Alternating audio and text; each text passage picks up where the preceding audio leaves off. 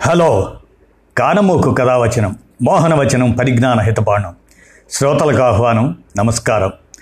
చదవదవినెవరు రాసిన తదుపరి చదివిన వెంటనే మరువక పలువురికి వినిపింపబూనిన అది ఏ పరిజ్ఞాన హితబాండమవుపో మహిళ మోహనవచనమై విరాజిల్లు. పరిజ్ఞాన హితబాండం లక్ష్యం ప్రతివారీ సమాచార హక్కు. నిజంగా చదవదగునెవరు రాసిన తదుపరి చదివిన వెంటనే మరువక పలువురికి వినిపింపబూనిన అది ఏ పరిజ్ఞాన హితబాండమవు పో అనే నా మకుటాయ మాన పంక్తులకు సార్థకతను కూర్చే అంశం. మానవతను చంపు మతమేమి మతమురా అనే పరిజ్ఞాన హిత అంశాన్ని రచించిన డాక్టర్ దేవరాజు మహారాజు గారికి కృతజ్ఞతలు తెలుపుకుంటూ వారి రచనకు నా స్వరాన్ని అర్పిస్తున్నాను. మీరు కానమోకు కథ వచ్చిన శ్రోతలుగా ఆలకించి మీ జ్ఞాన భాండములను నింపుకోండి సిద్ధంగండి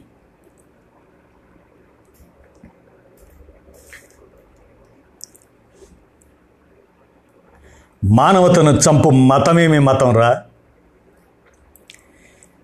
తిండి పెట్టనేలా తినలేని బొమ్మకు మార్చనేలా తోటి మనిషి కడుపు మానవతను చంపు మతమేమి మతమురా నవయుగాల బాట నార్ల మాట. బయటి వెలుగు కోసం థామస్ ఎడిసన్ తయారు చేసిన ఎలక్ట్రిక్ బల్బును ప్రపంచమంతా ఉపయోగిస్తున్నారు. లోపలి వెలుగు కోసం మన భారతీయుల్లో కొంతమంది ధ్యానం సమాధి యోగా ఇటువంటివి ఆచరిస్తున్నారు. వాటి వల్ల పక్కవాడికి కాదు కదా? వారికి కూడా ఉపయోగం ఉండదు. ఇంట్లో లైట్లు వేస్తే ఇంట్లో ఉన్న వారందరికీ వెలుగు ఉపయోగపడుతుంది. వీధిలో వేస్తే ఊళ్ళో వాళ్ళందరికీ వెలుగు అందుతుంది. లోపలి వెలుగు అనేది ఏ ధ్యానం వల్ల రాదు. వెలుగు అంటే జ్ఞానం. అని ప్రతీకాత్మకంగా చెబుతారా? అది మంచిదే. కానీ జ్ఞానం అనే వెలుగు అధ్యయనంతో మాత్రమే వస్తుంది. ఊరికే కళ్ళు మూసుకొని కూర్చుంటేనో ఊపిరి పీల్చి వదులుతుంటేనో జ్ఞానం రాదు.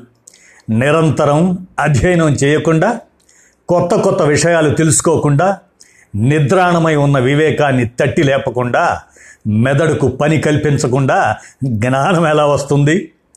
తపస్సు సమాధి వంటివి మెదడును నిద్రపుచ్చేవి. నిద్రావస్థలో కలలు భ్రమలు తప్ప వాస్తవాన్ని గ్రహించటం వాటిని చేతనత్వంలో విశ్లేషించడం ఉండదు. ఈ మాత్రం కూడా తెలుసుకొని వారు ఎంత మూర్ఖులో ఆలోచించాలి. బొమ్మలకు స్నానాలు బొమ్మలకు బట్టలు బొమ్మలకు అలంకరణ బొమ్మలకు ఆహారం బొమ్మలకు మేల్కొలుపులు జోలపాటలు విశ్రాంతి బొమ్మల ఊరేగింపు బొమ్మల మీద భక్తి తన్మయత్వం మనసు లగ్నం చేయటం. అంతా ఏమిటి? ఎదగని పసిపిల్లల మనస్తత్వం కాదా? అది కాకపోతే మానసిక వికలాంగుల చేష్టలైనా అయి ఉండాలి. లేదా తమకు అన్నీ తెలుసుననుకునే మూర్ఖుల వెర్రిమొర్రి పనులైనా అయి ఉండాలి. ఇప్పుడు అన్ని మతాల ప్రార్థనా స్థలాల్లో జరిగే ఇలాంటి అజ్ఞాన కార్యక్రమాలను ఏమన్నాం శతాబ్దాల కాలంలో వీటి వల్ల సమాజానికి జరిగిన మేలేమైనా ఉందా? కొంత వ్యాపారం కొందరికి బదు తెరువు తప్ప మంత్రాలంటే జనం నమ్మడం లేదని తెలుసుకున్న ఈ బతుకు తెరువు బ్యాచ్ యంత్రం అనే పదం తెర మీదకి తెచ్చారు. అన్నిటికీ యంత్రం అనే మాట వాడుతూ వచ్చారు. ఉదాహరణకు నరదిష్టి యంత్రం శని విమోచన యంత్రం కుజదోష నివారణ యంత్రం లాంటివి ఎన్నో చూడొచ్చు. అలాగే పురాణాలపై హేతువాదులు వ్యంగ్యాస్త్రాలు గుప్పిస్తున్నారని తెలుసుకొని వెంటనే వాటిని శాస్త్రాలు అని అనడం ప్రారంభించారు. అలా అని అమాయకుల్ని మోసం చేయటం తప్ప అవి యంత్రాలు కావు ఇవి శాస్త్రాలు కావు. అసలు వేదాల్ని ప్రమాణంగా తీసుకోవటం అజ్ఞానమని క్రీస్తు పూర్వమే మొదట చార్వాకులు ఆ తర్వాత కాలంలో బుద్ధుడు చెప్పారు. వేల సంవత్సరాలు గడిచినా అవి వాటి ప్రామాణికతను నిరూపించుకోలేకపోయాయి. వాటిని సమర్థించేవారు కూడా ఊరికే చెబుతూ ఉండటం తప్ప నిరూపణలకు పూనుకోలేదు. అయినా ఇంకా అవే గొప్ప ప్రామాణికాలని వారిని అజ్ఞానులని భావించాలా? లేక జ్ఞానులుగా గుర్తించాలా? అలాగే ప్రపంచంలో ఉన్న మిలియన్ల జనాభా కోరికలు ఆ సృష్టికర్త తీరుస్తున్నప్పుడు మరి వీళ్ళెందుకు ప్రార్థనా స్థలాల్లో హుండీలు పెడతారు? సేవలకు రేట్లు నిర్ణయించి ఎందుకు డబ్బులు లాగుతారు? ఆ సృష్టికర్తకు ప్రజల కానుకలు డబ్బులు అవసరమా? అవసరం లేనప్పుడు ఆయన పేరుతో వ్యాపారాలు ఎందుకు సాగుతున్నాయి? ఈ దేశంలోని గుళ్ళలో ఆడదేవతలకు బట్టలు విప్పి కట్టేది మగార్చకులే. గుళ్ళల్లో మహిళా అర్చకులు ఉండరు. అలాగే దేవుళ్ళకు దేవతలకు పెళ్ళి జరిపించేటప్పుడు దేవత మెళ్ళో మంగళసూత్రం కట్టేది మగార్చకులే. ఇలాంటి ఈ బొమ్మల పెళ్ళితో విశ్వశాంతి సాధ్యమవుతుందా? ఎందుకు ఇవన్నీ? బట్టల షోరూంలో ఆడబొమ్మలకు చీరలు కట్టేది పురుష సేల్స్మెన్లే. కొండకతో సేల్స్ కాల్స్ కూడా ఉంటే ఉండవచ్చు బుద్ధుడు హిందువుల దశావతారంలో ఒకడు కాడు. క్రీస్తు వాస్తవంగా ఈ నేల మీద నడయాడిన వ్యక్తి మనిషిని మనిషిగా గుర్తించాలన్నవాడు ఆత్మ లేదని చెప్పిన హేతువాది ప్రశాంతతకు చిరునామా అయినవాడు బలవంతంగా అతన్ని హిందువుల దశావతారాలలో చేర్చుకున్నారు. ఇలాంటి పని ఇటీవలి కాలంలో కూడా చేశారు. మహారాష్ట్ర ప్రాంతంలో జీవించిన ఒక ముస్లింను హిందువులు షిరిడి సాయిగా మార్చుకున్నారు. సాదా సీదాగా ఒక సన్యాసి సన్యాసిగా జీవించిన ఆయనకు బంగారు కిరీటాలు పెట్టి హిందూ దేవుడిగా పూజించుకుంటున్నారు. ఆయన చిత్రపటం ముస్లింల ఇళ్ళలో ఉండదు. పైకి సామూహిక సంబరంగా కనిపించే చాలా పండగల వెనక ఈ దేశంలో పుట్టి విశ్వవ్యాప్తమైన బౌద్ధాన్ని నాశనం చేసే కుట్రే ఉంది. ఇలాంటి విషయాలన్నీ లోతుగా అధ్యయనం చేసిన డాక్టర్ బిఆర్ అంబేద్కర్ పంతొమ్మిది వందల యాభై ఆరు అక్టోబర్ పద్నాలుగున నాగపూర్లో ఆరు లక్షల మంది అనుయాయులతో బౌద్ధం స్వీకరించిన విషయం మనకు తెలుసు. సమాజంలో వస్తున్న మార్పులు గమనించుకోకుండా కరుడు కట్టిన మనువాద భావజాలాలతో బతుకుతూ కేరళ హైకోర్టు న్యాయమూర్తి జస్టిస్ వి. చిదంబరేశ్వర్ ఇలా ప్రకటించారు. జన్మత బ్రాహ్మణులు సద్గుణ సంపన్నులు మేధావులు. అందువల్ల బ్రాహ్మణ అగ్రహారాల్లోకి నిమ్మన జాతుల వారిని రానీయకూడదు బ్రాహ్మణులంతా కలిసి కుల రిజర్వేషన్లకు వ్యతిరేకంగా పోరాడాలి అని పిలుపునిచ్చారు. న్యాయ వ్యవస్థలో ఉన్నతమైన పదవిలో ఉండి రాజ్యాంగ సూత్రాలను పక్కకు తోసేసి ఇలా మాట్లాడేవారు జ్ఞానులేనా? వివేకవంతులేనా? ఆధునిక భారతదేశానికి అవసరమైన వారేనా? ఇందుకు పూర్తి వ్యతిరేకంగా మతం లేదని ధైర్యంగా చెప్పుకోవచ్చని ముంబై హైకోర్టు తీర్పు వెలువరించింది. మనది ప్రజాస్వామ్య లౌకిక దేశం. ఇక్కడ పుట్టిన వారు మతాన్ని ప్రకటించుకోవటం తప్పనిసరి కాదు. మత ధృవీకరణను తిరస్కరించే అధికారం ప్రతి పౌరుడికి ఉంది అని justice Abhay Oka justice AS చందోర్కర్లు వారి బెంచ్ వ్యాఖ్యానించింది. మన రాజ్యాంగంలోని ఇరవై ఐదవ నిబంధనని బెంచ్ ఉటంకించింది. కుల మతాల పేరుతో వివక్ష చూపటం దారుణమని భారతదేశం ఈ వ్యవస్థకు స్వస్తి పలకాలని కోరాడు బౌద్ధుల ఆధ్యాత్మిక గురువు దలై లామా. చట్టబద్ధం చేసిన పిచ్చితనానికి మతం అని పేరు అని అన్నాడు అమెరికా సైకియాట్రిస్ట్ ఆర్థర్ జానవ్. పుస్తకాల గది నుంచి వచ్చేవారే ఈ సమాజానికి అవసరం. పూజా గదుల నుంచి వచ్చేవారంతా బహుశా పునర్జన్మలకు మాత్రమే అవసరమేమో?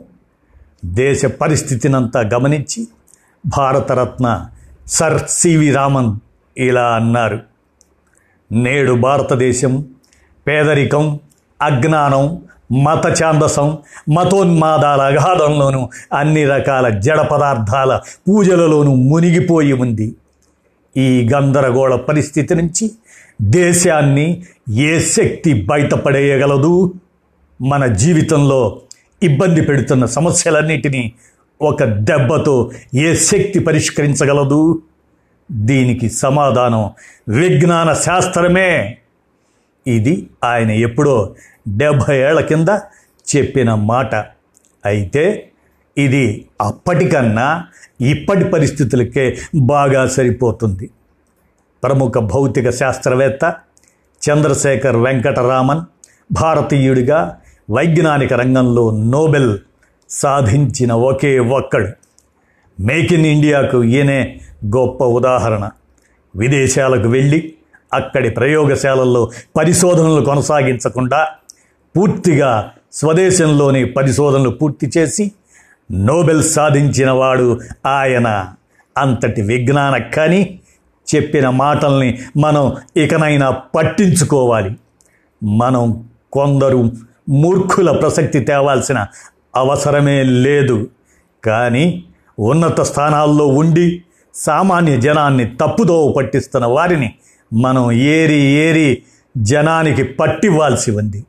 అలాంటి వారి ప్రభావంలో పడిపోకుండా అరికట్టాల్సి ఉంది.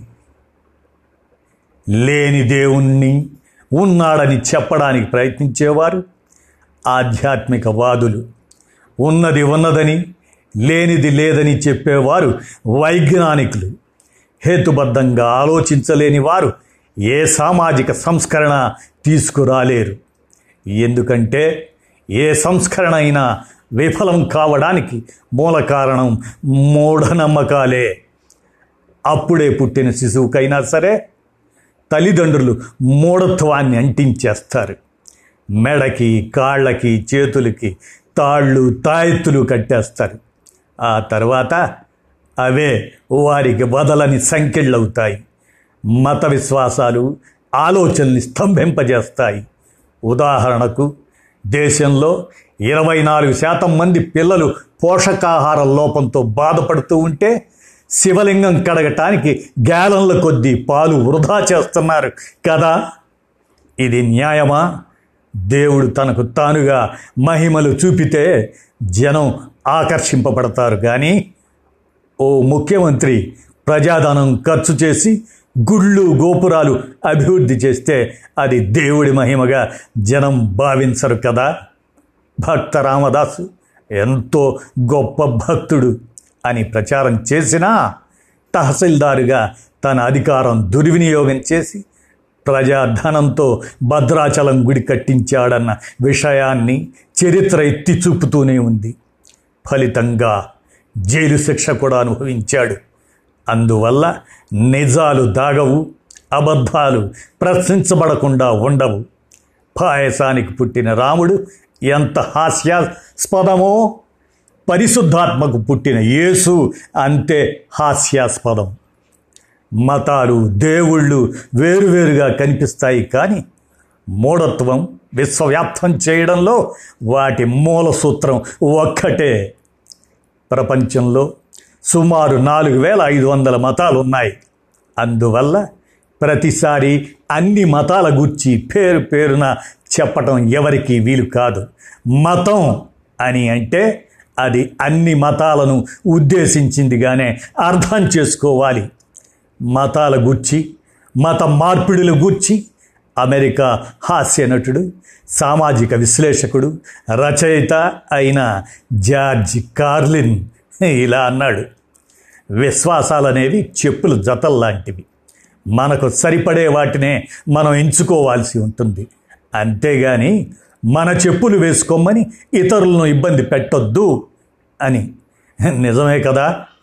ఒక బానిస ఒక యజమాని ఇద్దరూ ఒకే దేవుణ్ణి ఎలా వేడుకుంటారు?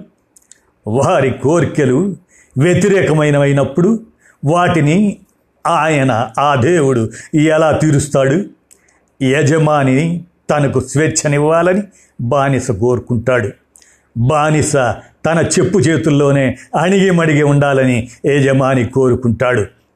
ఈ ఇద్దరి కోరికల్ని భగవంతుడు తీరుస్తాడని చెప్పటం అసంబద్ధంగా లేదు. నా వైజ్ఞానిక వాస్తవాల్ని నీ మత గ్రంథాల జ్ఞానంతో చిత్తు చేశావు అని ఎవరన్నారో తెలుసా? ఈ భూమండలం మీద సృష్టి మొదలైంది మొదలు ఇప్పటిదాకా ఎవరూ పొరపాటును కూడా అనలేదన్న విషయాన్ని మనం మర్చిపోకూడదు. అందుకే హేతువాది రచయిత న్యూరో సైంటిస్ట్ అయిన శామ్ హ్యారిస్ అంటాడు. దేవుడు తనకన్నా ప్రతిభావంతులైన సృష్టికర్తల్ని రచయితల్ని సృష్టించాడు అని. కేవలం ఇది వ్యంగ్యంగా చేసిన వ్యాఖ్య మాత్రమే. దేవుడి ఉనికిని ఒప్పుకున్నట్లు కాదు. ఇదండి ప్రముఖ సుప్రసిద్ధ సాహితీవేత్త biology professor doctor Devaraju Maharaju గారు. వారు మానవతను చంపు మతమేమి మతమురా అనే పరిజ్ఞాన హితాంశాన్ని రచించి అందజేసిన మీదట వారికి కృతజ్ఞతలు తెలుపుకుంటూ నా స్వరాన్ని ఈ రచనకు అర్పిస్తూ మీ కానమోకు కథావజరం శ్రోతలకు వినేందుకు గాను మీ జ్ఞానభాండాలను నింపుకునేందుకు గాను నా వంతు నేను కృషిగా అందజేశాను. విన్నారుగా? ధన్యవాదాలు.